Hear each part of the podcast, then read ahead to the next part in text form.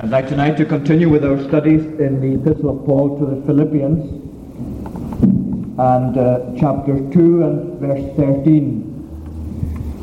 Philippians chapter 2 and verse 13. You recall that last time we looked at verse 12 where we were looking at the subject of sanctification and you remember that we saw verses 12 and 13 were very much in a balance in the presentation of this passage to our minds, how there is both our side and God's side, and how we have to establish the very important connection between them, that it is in fact God's side which is foundational, and how our side of working out our salvation is on the basis of God's working in us both to will and to do of his good pleasure.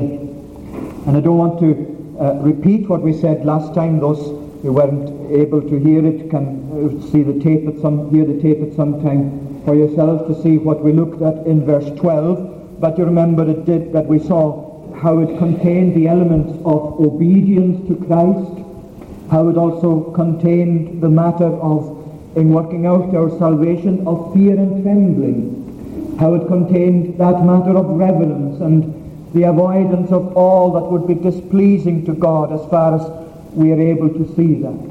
And also how we saw that the matter was so personal, work out your own salvation with fear and trembling. And the balance, as we said, is the balance that sees these two things, these two sides of the issue of sanctification, working out our own salvation on the one side for it is God who works in you. Because of the fact, because this is what is foundationally saying, it is God who works in you, or who is working in you of his good pleasure, both to will and to do. And it is uh, to that side of the issue that we might give our minds uh, a little tonight to contemplate these things. This side of sanctification, verse 13. For it is God who worketh in you both to will and to do of his good pleasure. Now the main thing that we are going to look at in that is the effectiveness of the work of God in sanctifying his people.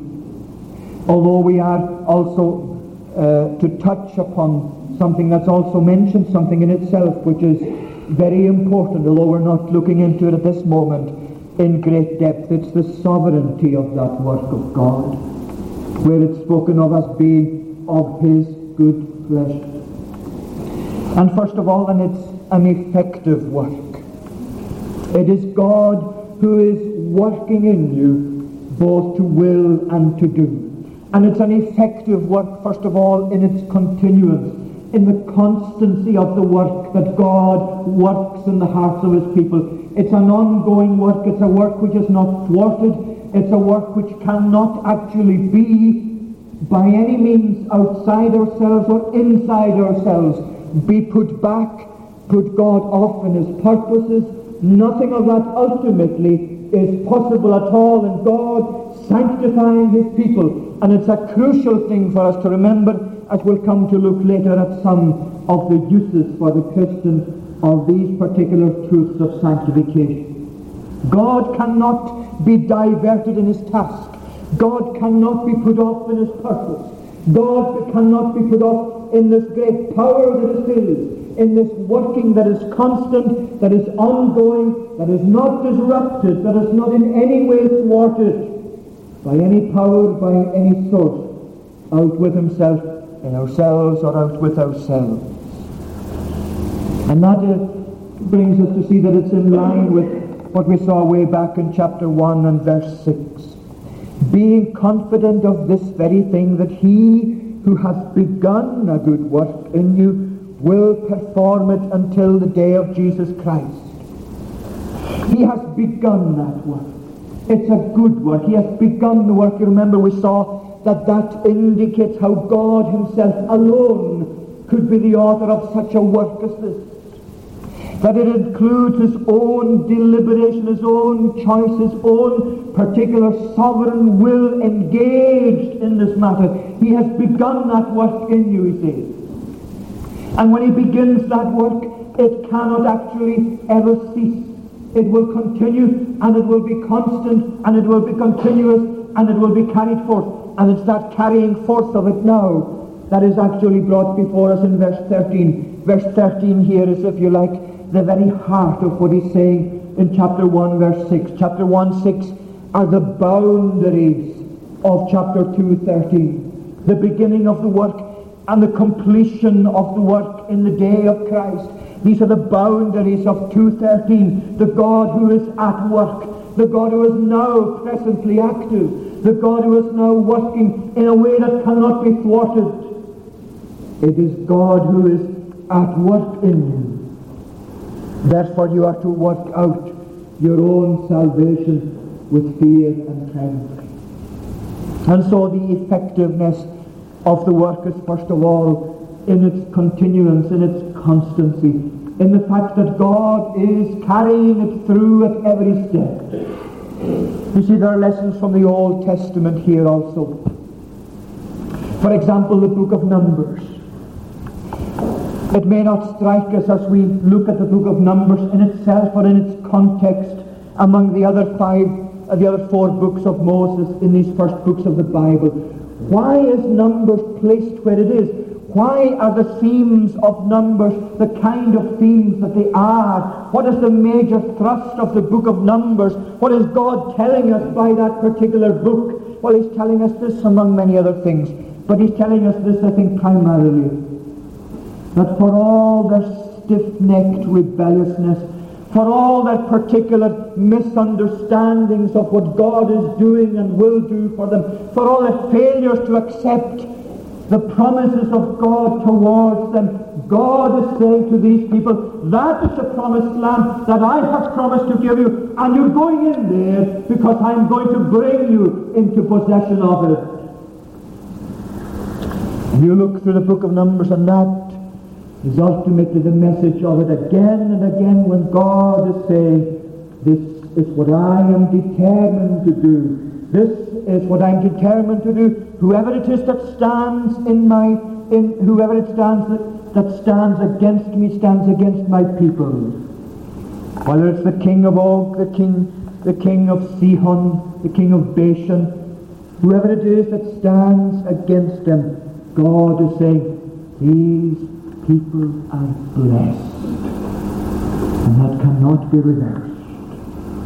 And the blessing with which they are blessed is the blessing that sanctifies, the blessing that cannot be frustrated in its own divine purpose, the blessing that assures that the inheritance is reached through all the troubles of this world. It is God who is working, working actively, continuously in you to will and to do of his good pleasure. So first of all, this effectiveness of the work is to be seen in its ongoing constancy and continuousness. It's secondly, to be seen in its thoroughness.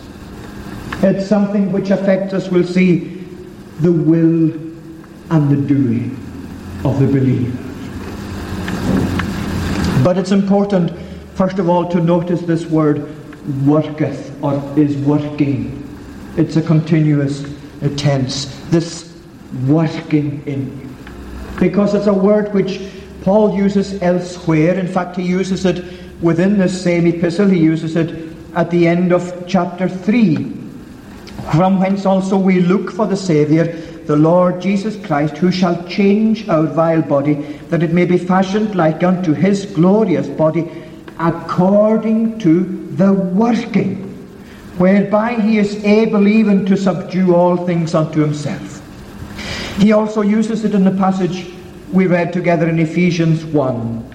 In Ephesians 1 and verse 19, and what is the exceeding greatness of his power to usward who believe, according to the working of his mighty power which he wrought in Christ. Now you see, Paul is saying to us here, here is a word working.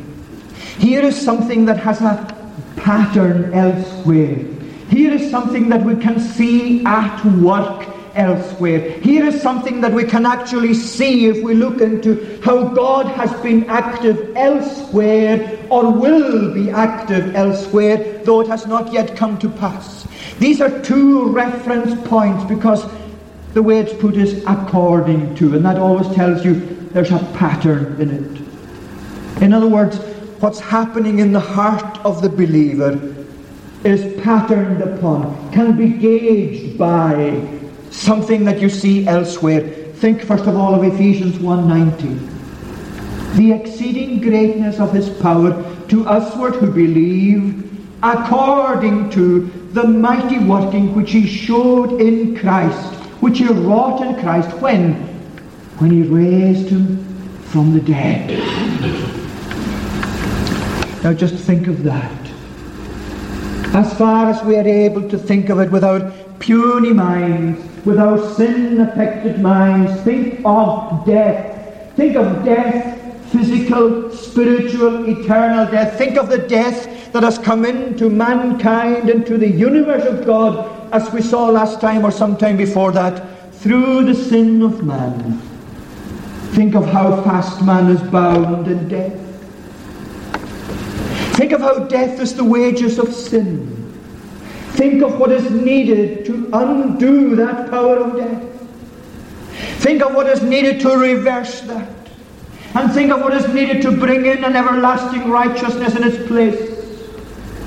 Think of what is necessary to break the bands of the grave, to plunder death, to overcome him that had the power of death, even the devil, to destroy him, to have in principle truly vanquished him for all eternity. Think of what it means to bear the sin of his people. Think of what it means to bear that sin in a way that can stand and endure the wrath of God and drink in himself that eternal death that you and I deserve without being swallowed up by it in a way that destroys him. Think of what is needed Think of the power, think of the almightiness that is needed to do that.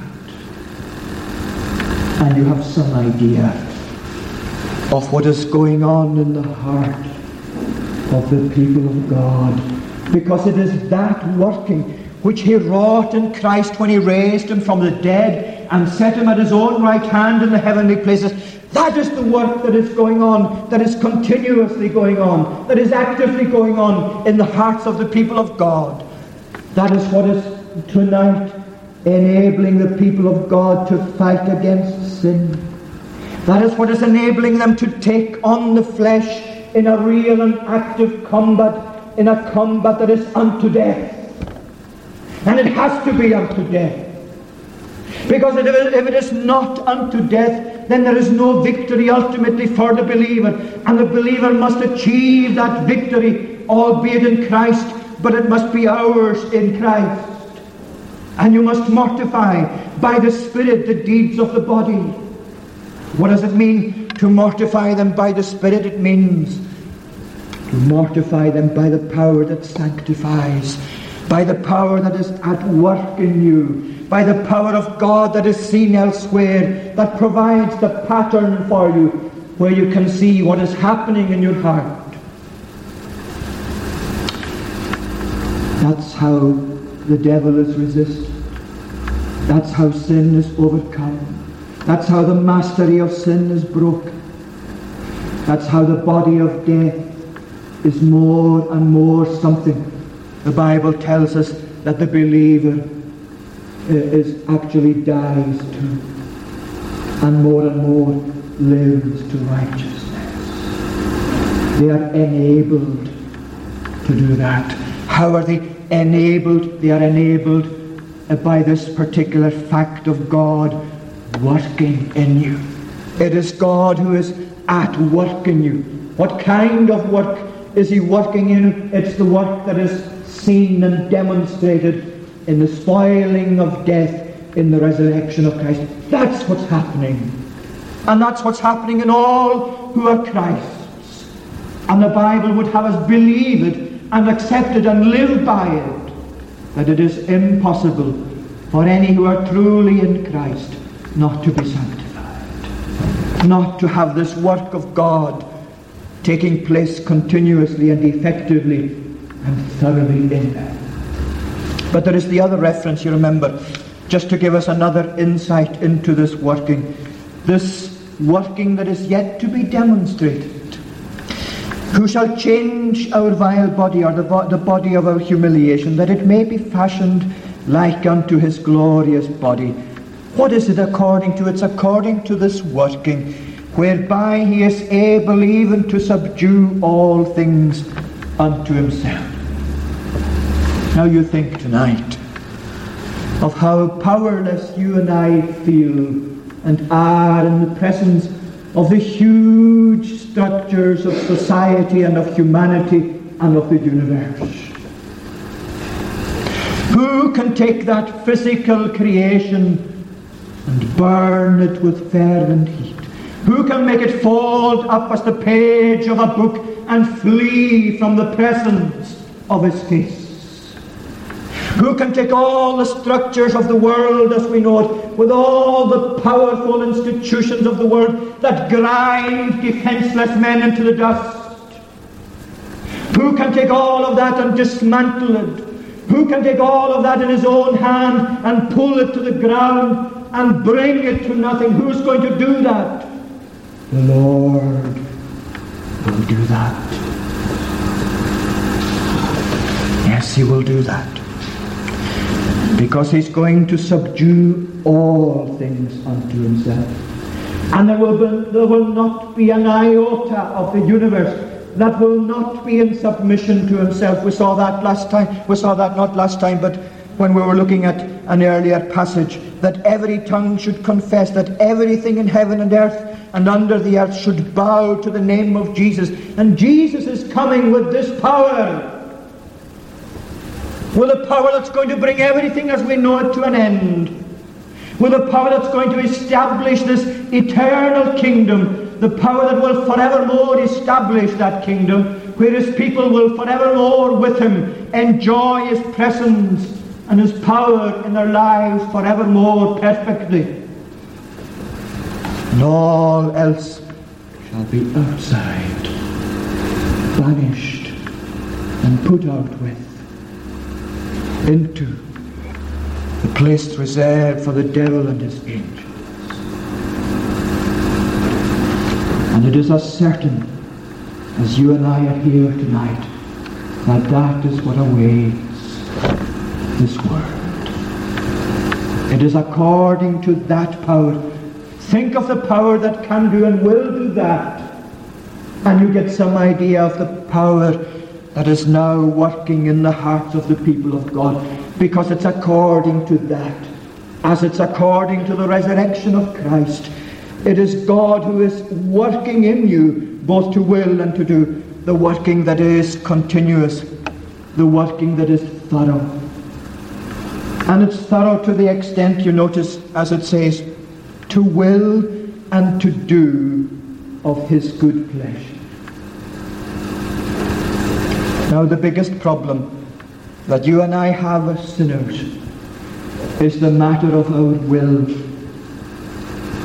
Because it is in the will, that part of our spirit, that part of our persons, that will that belongs to each of us, it is that will that lies behind all our doings. And that will is in its natural state under the bondage of sin. It is enslaved to sin. And it needs to be released from that slavery to sin. And it can only be released effectively from that enslavement to sin by being renewed.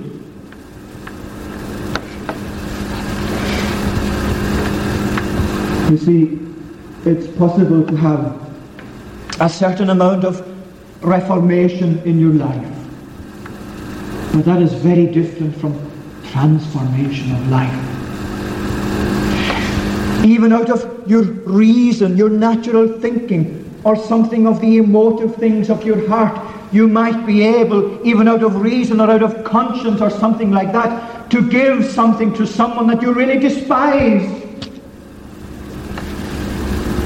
But that will never by itself turn your hatred or despising into love Even out of a sense of reward, you can give yourself to serving God. But that by itself, if it is nothing but a sense of duty or a sense of impelling conscience, that by itself, of that natural reasoning, while it may give you some place in what you imagine is the service of God, it is not something that will make the service of God a delight for you, is it? No, that can only be by your whole will being renewed. And that is precisely what God does. He gives us a new will. He renews our will. You remember the Catechism 31, effectual calling. What is it? It is, he says, the, the, this effectual calling is this work of God's Spirit, whereby convincing us of our sin and misery, enlightening our minds in the knowledge of Christ, and renewing our will. Then what? He does persuade and enable us to embrace Christ as he is freely offered in the gospel. How do we embrace Christ? How do we bring Christ into our possession? How does our faith reach out to take hold of Christ, to bring him into our possession, to make him our own personal Saviour? Is it against your will? Of course it isn't. You willfully take him because you take him with a renewed will. He makes a people willing in a day of his power. And if anyone says, I took Christ into my possession against my will, I was forced into it. I didn't do it willfully, but I believe I did it. No, you didn't do it at all. Unless you did it willfully. Unless your heart goes out to him to embrace him. Unless your will goes out willingly towards him then you have not got him at all. Fully, effectively, savingly. Because God renews the will. And in renewing the will, the will immediately responds. And in the response of a renewed will, there is an embrace willingly of Christ in the gospel. It is God who is at work. You see how thorough it is it goes right to the deepest, to the most needy part of the soul. It renews the will. And in renewing the will, it enables the doing. And you see how he puts it? It is God who is at work in you, both to will and to do of his good pleasure. It isn't that he gives you a will without the capacity to do. And it isn't that he gives you the doing without a corresponding will. They're both there together the will and the doing. The will to do and the capacity to do what you will. They are both involved in this great work of God.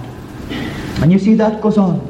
It is God who is at work in you, who is continuously at work in you, to enable you continuously to will and continuously to do, to continuously will the things that are for salvation to embrace more and more of what you have brought to you in Christ, to appreciate more and more, and to do all that is necessary in the working out that we mentioned in the previous verse. So there is the effectiveness of this work of God, in the continuousness of it, the effectiveness in the thoroughness of it extending to the will and to the doing. What then, in leaving this point, can we say we make use, how can we make use of that teaching? To what practical importance is this pointing us this evening? Well, there are three things very briefly. First of all, it is to the surely to the great comfort of the Christian. Here you are with Satan's buffeting, with his suggestions, with his vile suggestions implanted in your heart. Here you are with Satan saying to you that with all that you have in your life, while you may imagine that you have trusted the Lord, while you've been going to his table for years, yet with all that you have in your life tonight, how can you be a child of God? How can you be a child of God when you're so far below others that you see ahead of you in the way that leads to glory? Take this. Throw it in his face. Resist him steadfast in the faith with these facts. With these facts of redemption that God is demonstrating to you which says that this is the foundation on which you're building, not your own sense of comfort, not your own sense of sin, not your own fact of praying or any of these things, but the fact that you are fully persuaded that God is working and that in that working, in that working is the foundation for all that you hope yet to be. It is God who is at work in me and it is in the work of God you can tell Satan that your hope lies not in your own. It is to the comfort of the people of God. How little comfort would there be for you and I tonight if our continuance in sanctification, if our perseverance in it was dependent upon our own working out or if this work of God at work in us was dependent on our own working out, if it was suspended on our own working out, oh, how little certainty, not how little certainty at all, but how certain we would be of failure. How certain you would be of being overtaken by sin, of making shipwreck of your faith. None of these things would be certain for you at all. That God is saying are secure and certain in this that it is He who is working in you, both to will and to do of His good pleasure. And don't be taken aside by any that might suggest to you that it's really experience and it's really emotions that count. These things in their own place are important and significant, but they can never take the place of this. They can never take the foundational place in the lives of the people of God. The foundation is Christ as an atoning ransom. The whole Christ that we spoke of this morning and all that comes along with him. And this is one of those things, one of the great prominent things that comes along with him. This Spirit of God that is working in the hearts of the Lord's people. He has actually achieved, he has purchased that as one of the great gifts of your redemption. You are sealed by that. It is the earnest, as Paul puts it in Ephesians 1, until the redemption of the purchased possession, until we actually have fully for ourselves this great glory, this inheritance in the full that God has reserved for us. Until that time, you have a deposit, you have a pledge, you have a sure pledge. Where is it? It is in the Spirit of God. It is in the Spirit that is working. It is in God working in you, both to will and to do of his good pleasure. It is for the comfort of the people of God in their temptations. It is secondly, in our use of it, designed so as we may use it, that we may be all the more careful not to grieve his Spirit. Now we have to be careful in distinctions here. In grieving his spirit, we have removed from us by our own misconduct, or through our own misconduct, the sense of his presence, the sense of his being with us, working in us.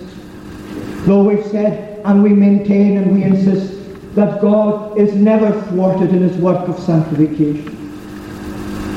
But let us not imagine that that means it is impossible not to have the sense and the comfort of the Spirit actually with us, clouded, eclipsed through our own sinfulness and forgetfulness. Let me remind you of what the Confession of Faith says on the chapter of the perseverance of the saints.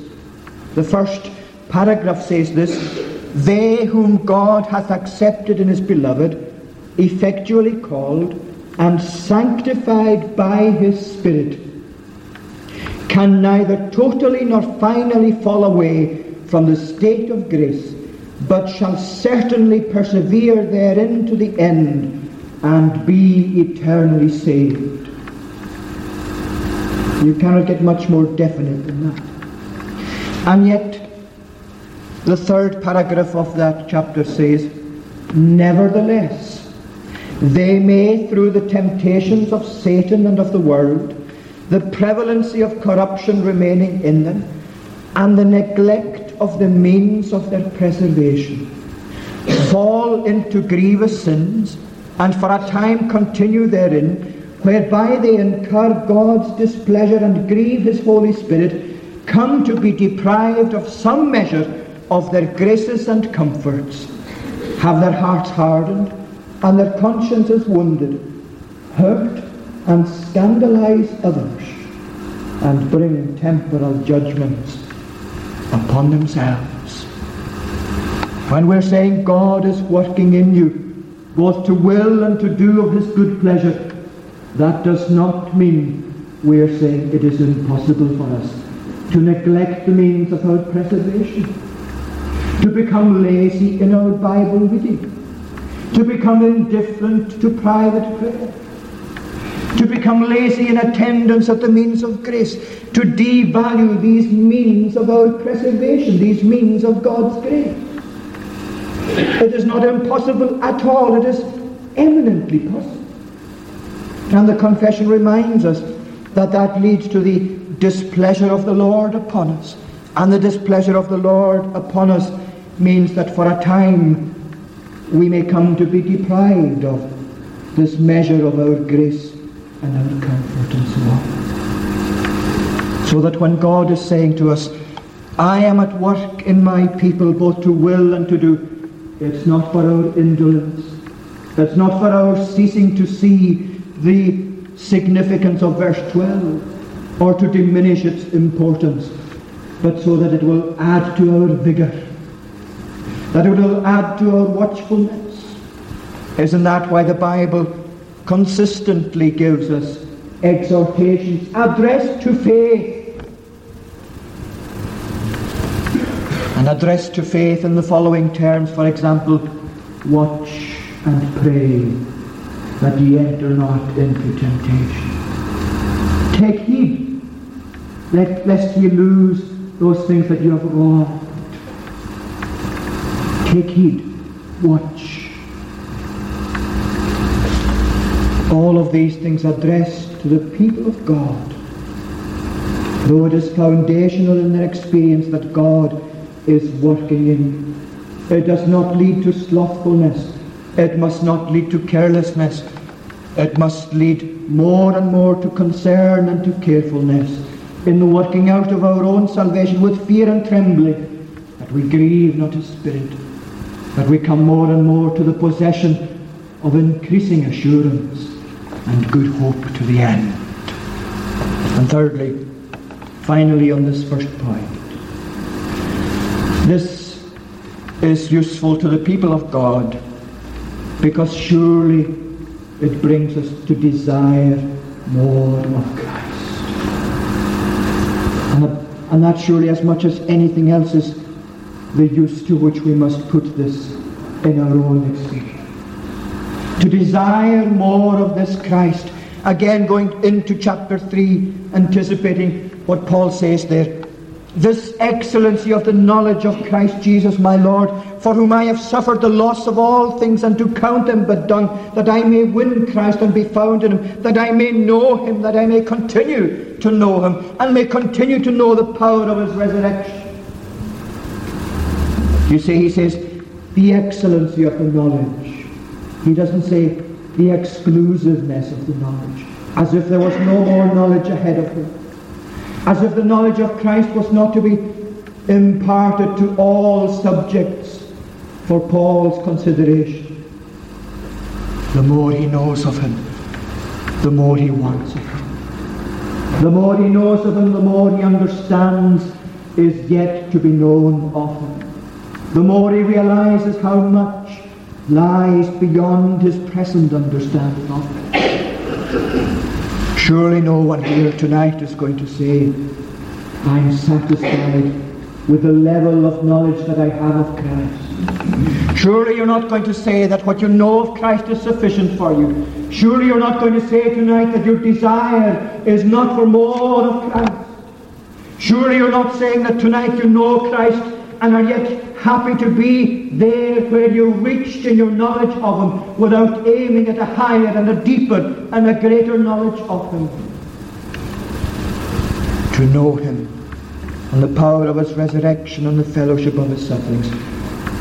This effective work of God should be for us something that leads to more desire after Christ, after this great Saviour after the one we saw this morning as the beloved of his church. The effectiveness then of this sanctifying work of God in its continuance, in its thoroughness, and our use of it in these ways that we have elaborated. The time is gone. We said that there was also the matter of the sovereignty of the work. Just in a word, it is to will and to do of his good pleasure. Why does he deal with us in the way that he does? Why does he hurt us? Why does he fashion us? Why does he take this way that he takes with us? Why does he cause these things in our lives? Why does he take this particular direction with me, with you? You might be saying of yourself. Why has he loved me as he has? Oh, why? Why has he given Christ to me at all? Why has he bothered? Why has he singled me? Why has he come into my life? Why should I be so privileged? That God should have wrought this work that sanctifies me. Why did he love me and give himself for me?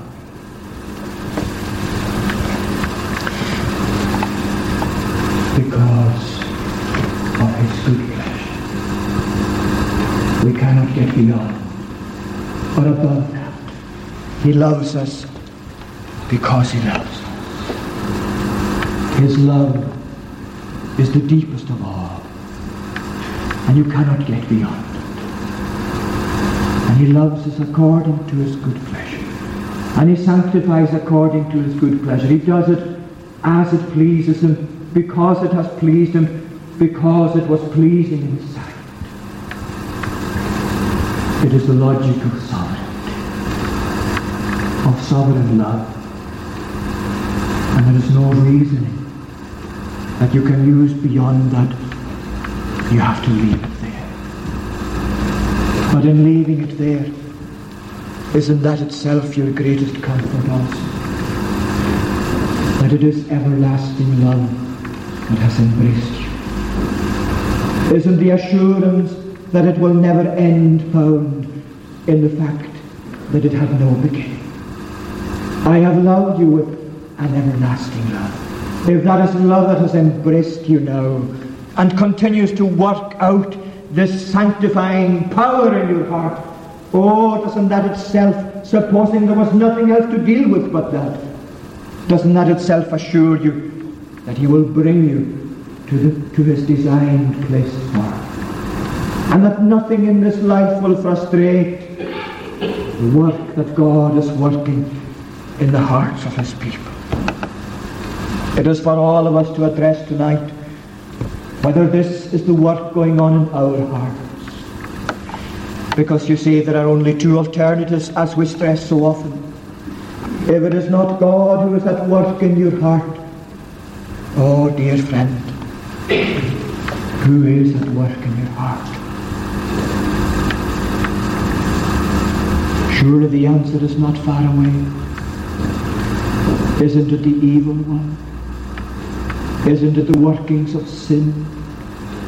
Doesn't Paul himself demonstrate so clearly, following the teaching of Jesus himself, whoever it is you are servant to, his servant you are sin unto death, or else of righteousness unto life. Of Christ or of Satan, who is your governor? Who is working in your heart? Is it the dark, the deadly, the awful, the sinful, the hell intending work of the devil? It must be. If it is not the work of the sanctifying God, why should it be like that? Why should it not be the work of Christ? Isn't he saying to you again tonight, Come to me, and I will give you rest. Take my yoke upon you, and you shall find peace for your soul, and you shall find power, and you shall find sanctifying energy to deal with all the issues that are necessary in your life. Because you see, in bringing these two verses together, just to, to close our study, the people of God will one day look back on what is the substance of these two verses as they reflect on the wilderness journey that they passed through in this world. And they will say, that work made me what I now am. There was a man a long time ago of the name of William Wykeham who was given a commission to build a chapel for one of the kings of England. And when he was finished, he wrote in the windowsill of the chapel, he engraved there, this work made William Wykeham. And the king rebuked him. He said, You shouldn't have written that. You shouldn't have given the impression that all this is your work. Oh, he says, That is not what I meant by the inscription. I didn't mean William Wykeham made this work. I made, I meant this work made William Wykeham. Because before my commission to build it, I was poor. I didn't have enough to feed my family. I didn't see myself at all for what I was. This work made. And the people of God are going to look back and they're going to inscribe in their lives at the end of it all this inscription this work made me what I am. Work out your own salvation with fear and trembling, for it is God who is working in both to will and to do of his good pleasure. Let's pray. Oh, we give thanks, Lord our God, for all that is foundational in thy work. And we pray that thou would direct our minds to consider all the more all the certainty of thy work, and to consider that in these things we have the basis of our own progression in holy things. Do thou fill us, Lord, with thy Spirit, for thou hast promised thy Holy Spirit to them that come before thee seeking as thy children. And we pray that thy Spirit may continue not only to work in the hearts of all thy people, but also may bring to our notice an assurance that such is indeed our condition. And, O oh Lord, do thou fill our mind with that which would give us stability of heart and of conscience, that we may know that in thy working in us is that power that will see us through to glory. Be pleased, we pray, to bless any whose hearts are void of this work. And oh, do thou come, Lord, we beseech of thee, to fashion in them also that will that will embrace thee, and that doing that corresponds to thy will in the service of Christ. We pray that thy mercy may continue to provide for us richly all things to enjoy thee, and grant in accepting of us that thou would cleanse us and our offerings of all that is of sin and self. For we ask these things in the glorious name of our Redeemer and our Saviour, in whom thou wilt receive honour and glory now and evermore. Amen.